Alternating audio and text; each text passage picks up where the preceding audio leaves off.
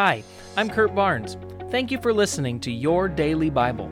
It's my prayer that you would be continually growing in your relationship with Jesus and that this podcast would be one of the many tools that the Holy Spirit is using in your life to bring about transformation. Don't forget to press the subscribe button and remember you can hear our full length sermons at scf.tv.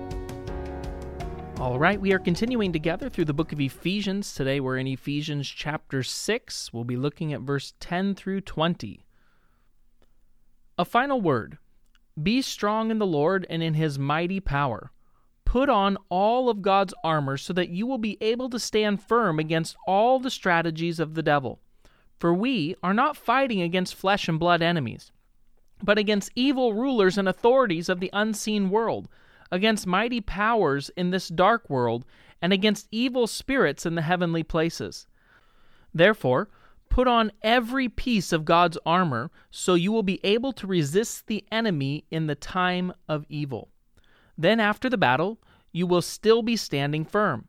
Stand your ground, putting on the belt of truth and the body armor of God's righteousness.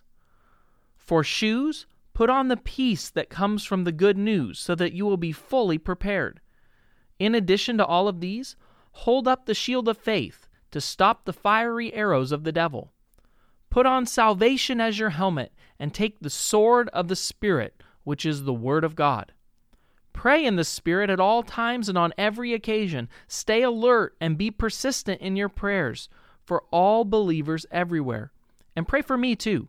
Ask God to give me the right words so I can boldly explain God's mysterious plan that the good news is for the Jews and Gentiles alike.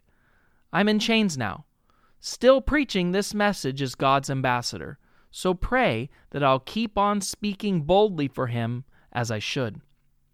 Maybe you've seen the movie Gladiator, where Maximus Decimus Meridius he was a Roman general who ends up becoming a slave and ultimately a gladiator. Now, Maximus is an incredibly skilled soldier, incredibly skilled in hand to hand combat.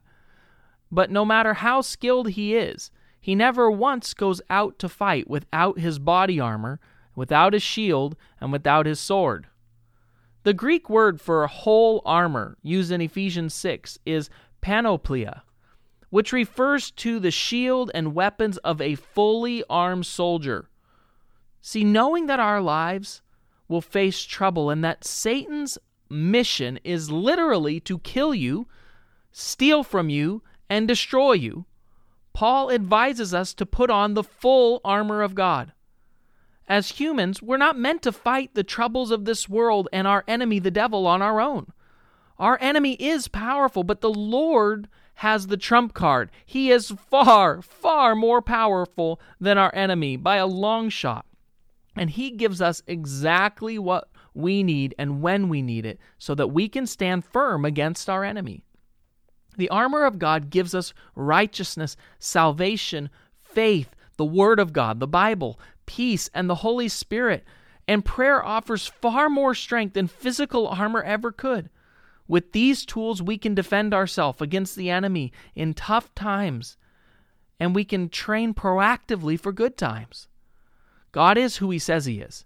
He's a good Father who only gives good gifts to His children.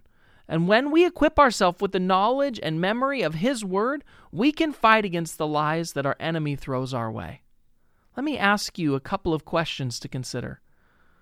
What is one area of your life where you found yourself giving the enemy a foothold? And what has God given you to stand firm against the enemy in this arena? Let's close in prayer. Jesus, thank you that you haven't left us without the ability to defend ourselves and even to go on the attack. But you, in your power, have equipped us. You've given us these wonderful tools, these assets and we can stand strong against the attacks of our enemy. In fact, you promised that you would never allow the enemy to give us a temptation that we couldn't overcome, and you promised that you'd always be with us. So even in times where we fail, you're there, not condemning us, but picking us back up, brushing us back off, and sending us back out again.